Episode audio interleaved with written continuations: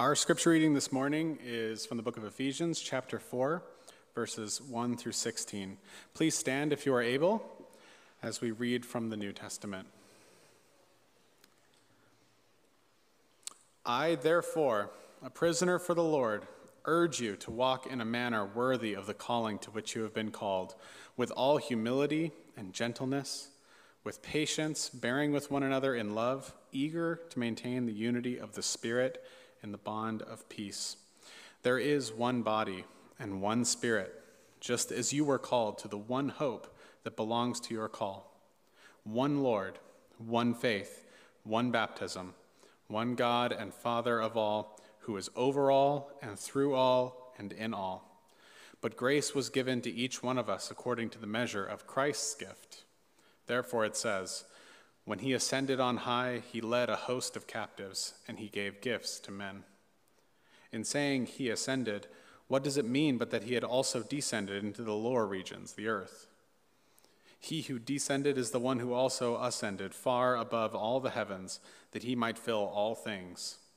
And he gave the apostles, the prophets, the evangelists, the shepherds, and teachers to equip the saints for the work of ministry, for building up the body of Christ, until we all attain to the unity of the faith and the knowledge and of the knowledge of the Son of God, to mature manhood, to the, to the, full, uh, to the measure of the stature of the fullness of Christ so that we may no longer be children, tossed to and fro by the waves and carried about by every wind of doctrine, by human cunning, by craftiness and deceitful schemes. But rather, speaking the truth in love, we are to grow up in every way into Him who is the head, into Christ, from whom the whole body, joined and held together by every joint with which it is equipped, when each part is working properly, makes the body grow so that it builds itself up in love. Please be seated.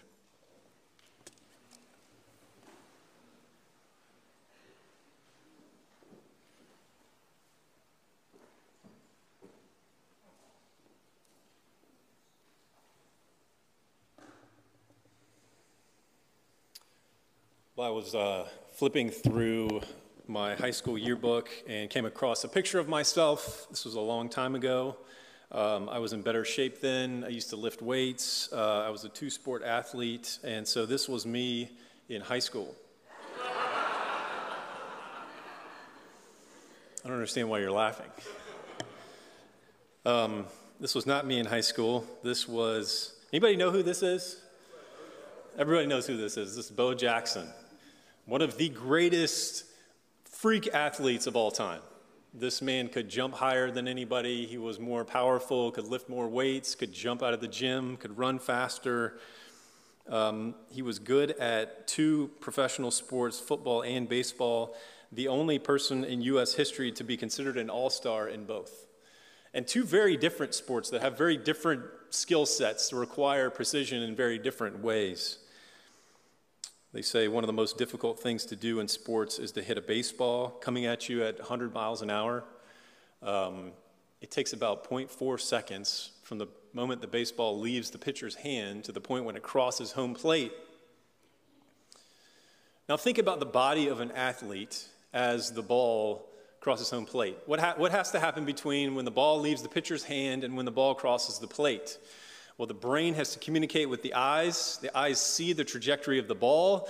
The eyes communicate back to the brain, and the brain has to, within milliseconds, communicate with the rest of the body, tell it what to do from head to toe, right? The feet stabilizing his body, his legs holding him in place and shifting his balance, his core is engaged, his arms. And then if you think about the fine motor skills of the fingers, the hands, and what they have to do with such precision to use this thin piece of wood, this stick we call a baseball bat, to hit a home run. It's incredible what the human body can do. And this is an incredible specimen of a person who was able to do uh, remarkable feats on the football field and on the baseball field. What control, what balance, what skill. He was truly an athlete. If you were to look up the definition of athleticism in the dictionary, his picture would pop up. And so Paul uses this image of a mature, strong, healthy, athletic body to be able to accomplish incredible things as we come to Ephesians 4. He describes us as a body, the body of Christ.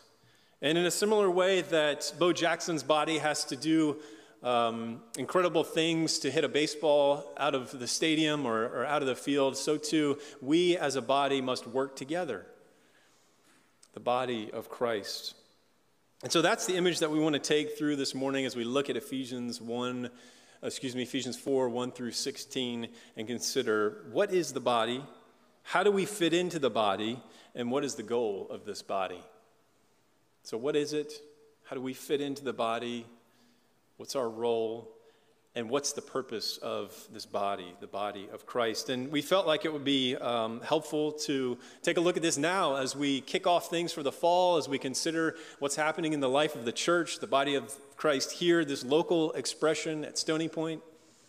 You are making your plans, you're calendaring, you're figuring out children's school schedules if you're in that phase of life, activities, what's happening in the life of the church, and the question that we ought to ask ourselves this morning and this is truly a spiritual question is, Lord, how do I fit into the body? What's my role here? What are you calling me to do this year? So, what is the body? Look at verse 4, Ephesians 1 uh, 4 4, excuse me. There is one body and one spirit just as you were called to the one hope that belongs to your call, one Lord, one faith, one baptism, one God and Father of all, who is over all and through all and in all. He uses this phrase, one, this word, one, one body, one spirit, and so on, seven times in this short couple verses, two or three verses, that we are one. That's the first thing we have to know about the body. There is only one body, it is not divided, and it exists in unity. Not only that, but we have one spirit. You believe this? You have the Spirit of God living in you if you are in Christ. I, I won't say anything more profound than that this morning. That if you are in Christ, God dwells within you through the Holy Spirit. And there's no greater uh, unifying agent than the fact that we all have God dwelling within us through his Holy Spirit. That's what bonds us together. That's what makes us one body. And so you have one spirit, you have God living in you. That means that you are a new creation. People from all different backgrounds, ethnicities, cultures, people who speak various languages, people who have different gifts can come together as one body because we have one spirit dwelling in us. Not only that, but we have one hope. We're not hoping in different things for ourselves in selfish ways, but we have one true hope, and that is Christ, that he will return, that we will one day be fully united with him, with God the Father, Son, and Holy Spirit. And this is our hope. This is what we long for. We long for eternity with Him. And so, again, it unites us as one body. One Lord, one faith, one baptism, one God and Father of all, who is over all and through all and in all. See, Christianity is not about a certain set of rules, living a certain way. That comes after the fact. But first and foremost, Christianity is about being made alive in Christ having the Spirit of God living within you. And there's no halfway, there's no middle ground. He's not going to partially indwell, He's not going to be partially in your heart. He is either in you or He's not. And that's good news for us if we believe in Him. When you become a Christian, you surrender your life to Him. And then it's a matter of learning how to, in your daily actions, your daily walk, continue to surrender your life to Christ who is in you through the Holy Spirit. This is why Christians tend to be such joyful people, even in the worst of circumstances, because we have God dwelling in us through the Holy Spirit. So, briefly, what is the body? It is one, because God is one. To be in Him is to be united with Him and with each other in a way that is profound and beautiful and mysterious. And conversely, if we tell ourselves that we are in Him and He is in us, but we are divided, then we are not in Him. We need to learn how to be in Him because He is not divided. He is one. And so when He calls us into Himself, we're brought into that beautiful fellowship together one Lord, one hope, one faith. Now, how do you and I fit into this body? What's our role? We'll look at verse 7. But grace was given to each one of us according to the measure of Christ's gift. So, who does that include? Every single one of us. Every person in this room has been given gifts by the grace of Christ. And you have gifts that nobody else has. And you have a role to play in this body that is unique and his desire is for us to use those gifts. Therefore, it says, when he ascended on high, he led a host of captives and he gave gifts to men. In saying he ascended, what does it mean but that he also descended into the lower regions, the earth? He who descended is the one who also ascended far above all the heavens that he might fill all things. And he gave the apostles, the prophets, the evangelists, the shepherds, and teachers to equip the saints for the work of the ministry Here's what this means He descended, He died on the cross. He descended even into the depths of the ground to be buried. He humbled himself. He became nothing. And because of his humility, because he died for us, the Father chose to exalt him above all. He is seated at the right hand of the Father, and he is now over all things, and all things exist to glorify him the first thing you have to understand about the body as it is united in Christ. All things exist in Him and through Him to glorify Him. And so He has given you a specific set of gifts, and His desire is that you use them for the good of the body and for His glory and for His praise. And if I'm not using my gifts, I am in disobedience. It's not just that I've chosen to sit out, or, or some of us volunteer and some of us don't, but I am directly disobeying his call to participate in the life of the body if I don't use my gifts to his glory, not to bring glory to myself, but to bring glory and praise to him. Some of you have unique gifts of hospitality. Um, you have a knack for welcoming a new person when they come in on a Sunday morning, greeting people with a smile, inviting people into your home. What other gifts do we have? We have gifts of service. Some of you have cut the grass when it's 95 degrees outside, and we thank you for that. That's a gift. Others of you, uh, it was a sweet moment this morning just to see the number of teachers who stood up, who are serving our young people, our children, teaching adult Sunday school classes. What a sweet moment. I mean, that was a picture of the life of the body, the church, people who are using their gifts and sacrificing their time to say, I'm going to play a role in the body. Many of these things that are done are behind the scenes and few people know about it. We have people who um, deal with building issues, people who steward the finances of the church with integrity and out of a heart of generosity. Again, teaching children, serving, caring for them. Some of you work with middle schoolers, especially middle school boys, which requires the gift of patience, because I was once one. And so, all these gifts the Lord uses and asks us to contribute to the body, just as Bo Jackson is able to work in concert, his muscles, his nerves, his vascular system as he swings the baseball bat, so too we are to function together as a body. Now, listen to this. It says, He gave the apostles, the prophets, the evangelists, the shepherds, and teachers. So, the leaders, the pastors, He gave the leaders of the church to do all the work of the ministry. Right? Isn't that what it says? No, you're shaking your head no. That's not what it says. Read it carefully. Verse 11 He gave the apostles, the prophets, the evangelists, the shepherds, and teachers, listen carefully, to equip the saints for the work of the ministry. That's very different. What does it mean to equip the saints for the work of the ministry? That means if I'm called to be a pastor, or an elder, or leader, some sort of shepherd in the life of the church, that my job is to train and equip the saints to do the work of the church and the ministry. It doesn't mean I'm lazy or I just sit on the sidelines and let everybody else do the work, but it means we get to participate in it together. Let me give you a concrete example of what this is like. Um, I wear the hat of the community groups pastor here at Stony Point, and so I think a lot about community groups and I train leaders. And one of the key marks of a good community group leader, something that I'm looking for, in addition to things like humility and somebody who's able to gather a group and lead them and care for them well, is I'm looking for leaders who train new leaders and who are willing to work themselves out of a job in a sense. In fact, that's the mark, that's how I know whether I've done well at my job as a pastor, as making disciples, as leading a community group.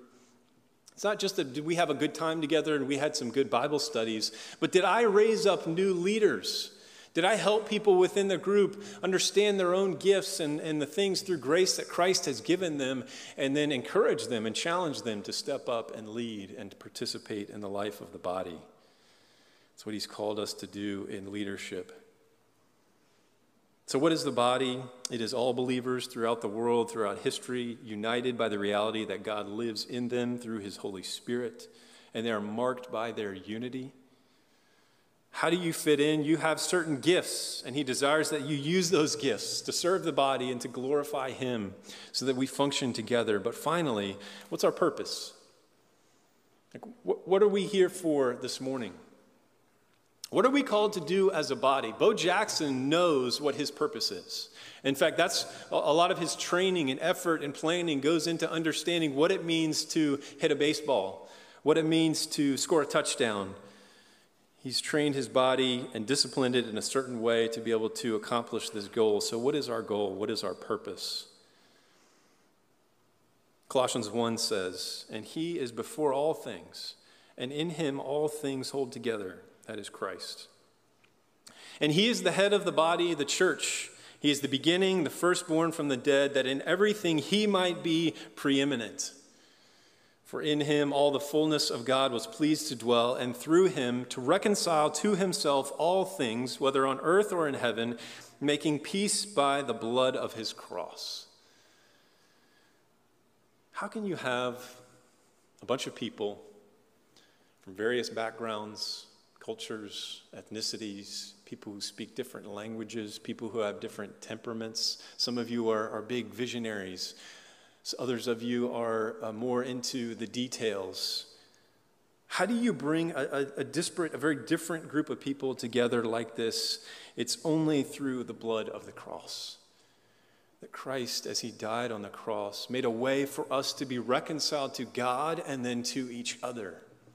That's how he made peace by his blood in dying for us and giving us eternal life, giving us a right relationship with the Father. And so he is preeminent, and all things exist in him and through him. The body of Christ exists to glorify, to worship him. We've been brought together because of the gospel. It's through it that we've been reconciled. And so Paul says this as to how we are to live because of the gospel. He says, I therefore, a prisoner for the Lord, urge you to walk in a manner worthy of the calling to which you have been called. So, this is what he's going to explain. He's, he's going to say, This is your attitude toward other people. This is what ought to be your attitude toward other people in the body. Here's how you walk walk with humility, gentleness, patience, bearing with one another in love eager to maintain the unity of the Spirit in the bond of peace. To be a community together that works together, think about again the, the human body. If there is a particular part of the body that thinks it's better than every other part of the body, then the body's going to cease to function properly. I mean, my, my hand and my arm have to work together in unison, supporting each other if I'm going to uh, strike a baseball or use a tennis racket right? And if one part says, I'm better than the other, then it ceases to function properly. We need humility, we need gentleness. This word is probably better translated um, the ability to be considerate. So not only are we gentle, but we're able to think about how another person that we are in relationship with is thinking, to kind of enter their world and their reality and to act accordingly, taking their thoughts and feelings into consideration to act with patience. This word patience really means to be able to wait in difficult circumstances. Do you know that that's required to have a body that functions well together? And finally, bearing with one another in love, eager to maintain the unity of the Spirit that already exists in the bond of peace. Over and over again, he wants us to understand the importance of unity, what it means to work together as a body. And so here is the goal. This is what we're here for this morning. Verse 11, it says this And he gave the apostles, the prophets, the evangelists, the shepherds, and teachers to equip the saints for the work of the ministry. For what? For the building up of the body of Christ until we all attain to the unity of the faith and the knowledge of the Son of God, to mature manhood, to the measure of the stature of the fullness of Christ. Now, that's a mouthful. It's a lot for him to say. But here's what he means it means that the goal of the church, the body, is to build up the body in unity, to attain spiritual maturity. Spiritual maturity in Christ, who is the head. That's our goal, is to grow up in Christ and to build up the body as we win new people into the family of Christ, as we make disciples, as we train, as we teach, and as we grow in our faith and walking with Him. That's the goal. Um, I have uh, an illustration that I'm going to use here. This is something I've never done before, um, but my illustration is going to be my daughter Frances. Okay, I know it's a little bright up here. This is Frances Kenney. She's about a year and a half old, um, and she's really sweet um, most of the time. Sometimes she will hit you in the face or grab at something, but part of that is because she's still a baby, and she's probably going to grab at this microphone.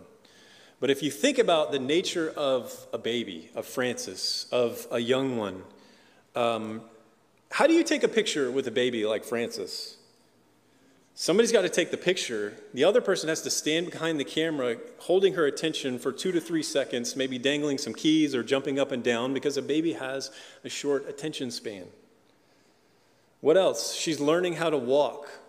She's a little bit unstable on her feet. She's kind of in that drunken sailor stage where she's still figuring it out, what it, what it means to have her balance. She's not firm on her feet yet. Um, she's learning how to be patient, but she's not there yet. When she's hungry, she lets us know. Do you understand this is what it means to be? And, and she's at the right stage for what she should be, but she's immature. She's a baby, she's an infant. She's figuring out how to walk through life and how to navigate. She's wobbly, she's not quite coordinated yet. If you were to compare her to the specimen of somebody like Bo Jackson, she's not there yet. She's got a ways to go. So here's what he says next. He says, So that we may no longer be children, tossed to and fro by the waves and carried about by every wind of doctrine, by human cunning, by craftiness and deceitful schemes. Give her back to you. So, what does it mean to be?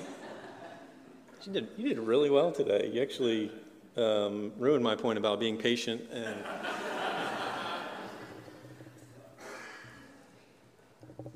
What does it mean to be spiritually immature?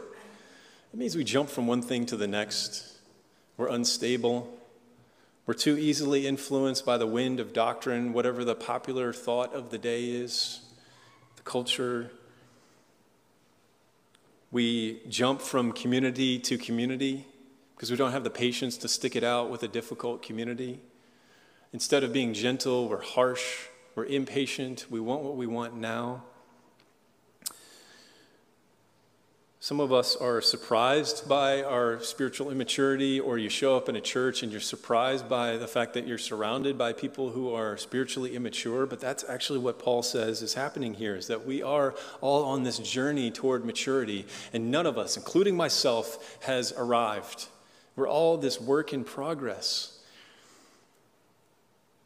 Notice both Frances and Bo Jackson are fully alive human beings, aren't they? It's not as though he's more alive than she is. But they're at different stages in life. He has matured, physically speaking.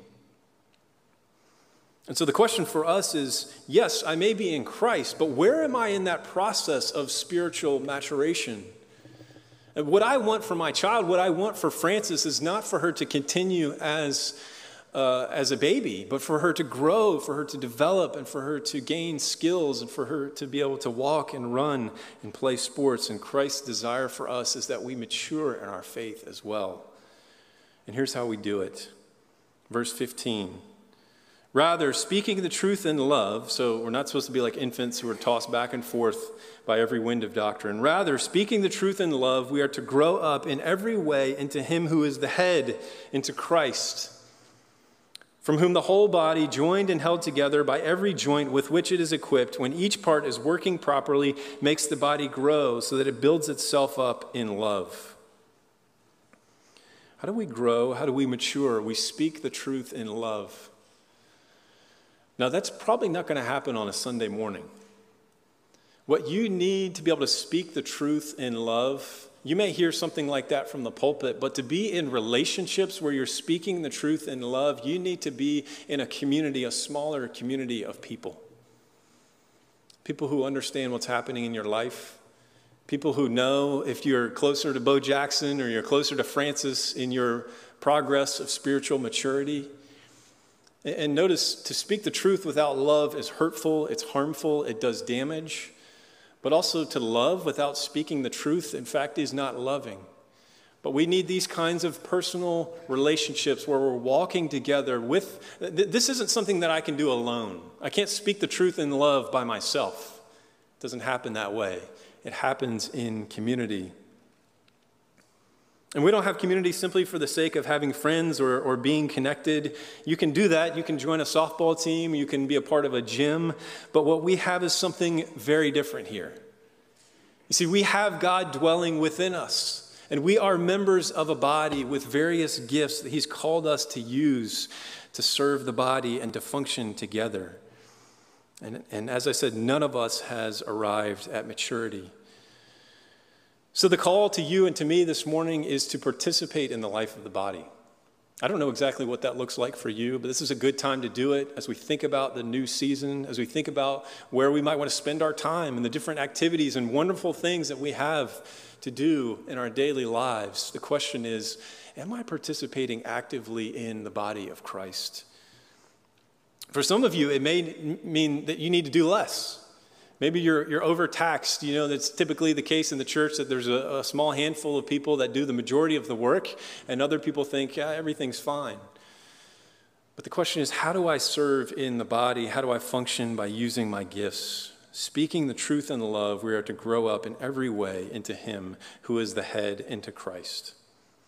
Now, he's going to go back to the body uh, illustration as we'll close with this from whom the whole body, joined and held together by every joint with which it is equipped, when each part is working properly, makes the body grow so that it builds itself up in love.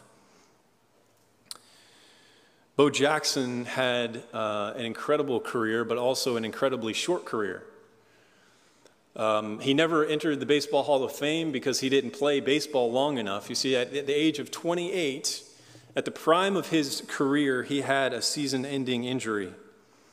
After a 34 yard rush when he was playing for uh, the Raiders, he eluded most of the tacklers, but finally he was tackled, and the tackler was able to grab onto one leg. And if you, managed, if you imagine the mechanics of a 350 pound man landing on his, his foot or his ankle, the amount of force, because Bo Jackson was so strong, dislocated his hip. And it didn't end his career immediately. In fact, they thought maybe the hip sort of popped back in, might have been a partial dislocation, but there was necrosis that took place. So basically, part of the hip, the bone, and the, the ligaments and the cartilage in the hip died, and he was unable to perform as an athlete. So his career was en- ended early. It was a painful experience, as you can imagine. I've never had a dislocated hip, but what kind of pain must that be? He ended up having a hip replacement. Others of you, maybe you haven't had a dislocated hip, you've had a, a slipped disc, you've had a torn ligament, uh, maybe the trauma of actually losing a limb of the body and the disruption and the pain that it causes goes on with us daily. And some of us feel this pain spiritually because we've been disconnected from the body. We've torn ourselves away, or we've bought into the lie that I can just do this thing on my own. And God is saying you're going to continue to feel that pain until you connect yourself to Christ, who is the head. Right? That's the key in humility to say, Christ is the head. We worship him. We're here for him. And now let me play my role. Let me figure out am I a hand? Am I an arm? Am I a leg? And just enjoy flourishing and using your gifts and your skills to serve in the body. There are many opportunities to serve and connect at Stony Point. Uh, one of the things I want to highlight to you is just the opportunity for community groups. Now's the time to try to find a community group. Um, we'll put up the picture of, of some of our community groups around town. Um, we only have about seven or so co ed community groups that are open to new uh, members, and so I'm praying for more of that in the coming years. But this is the lifeblood, this is the life of the body, working together throughout the week, that we gather on Sundays and that we meet in smaller communities throughout the week. We meet for discipleship, we serve in various ministries, and we meet uh, for even for counseling so that we stay connected to the body. You know, I'm encouraged by what I see in our church. I'm encouraged by the unity that we have. I'm praying for more as we continue to work together. I love what I see when a missionary family like the Spragues comes to visit us, and we have people who pick them up from the airport, and people who house them, and people who feed them. And you see, this is all the body working together to serve and to carry out a purpose that's bigger than any one individual and all for the glory of Christ. It's for your own good. Stay connected to the body. Take a deep look in this next season as you consider what God has called you to and how you might fit into the body and enjoy it. Let me pray.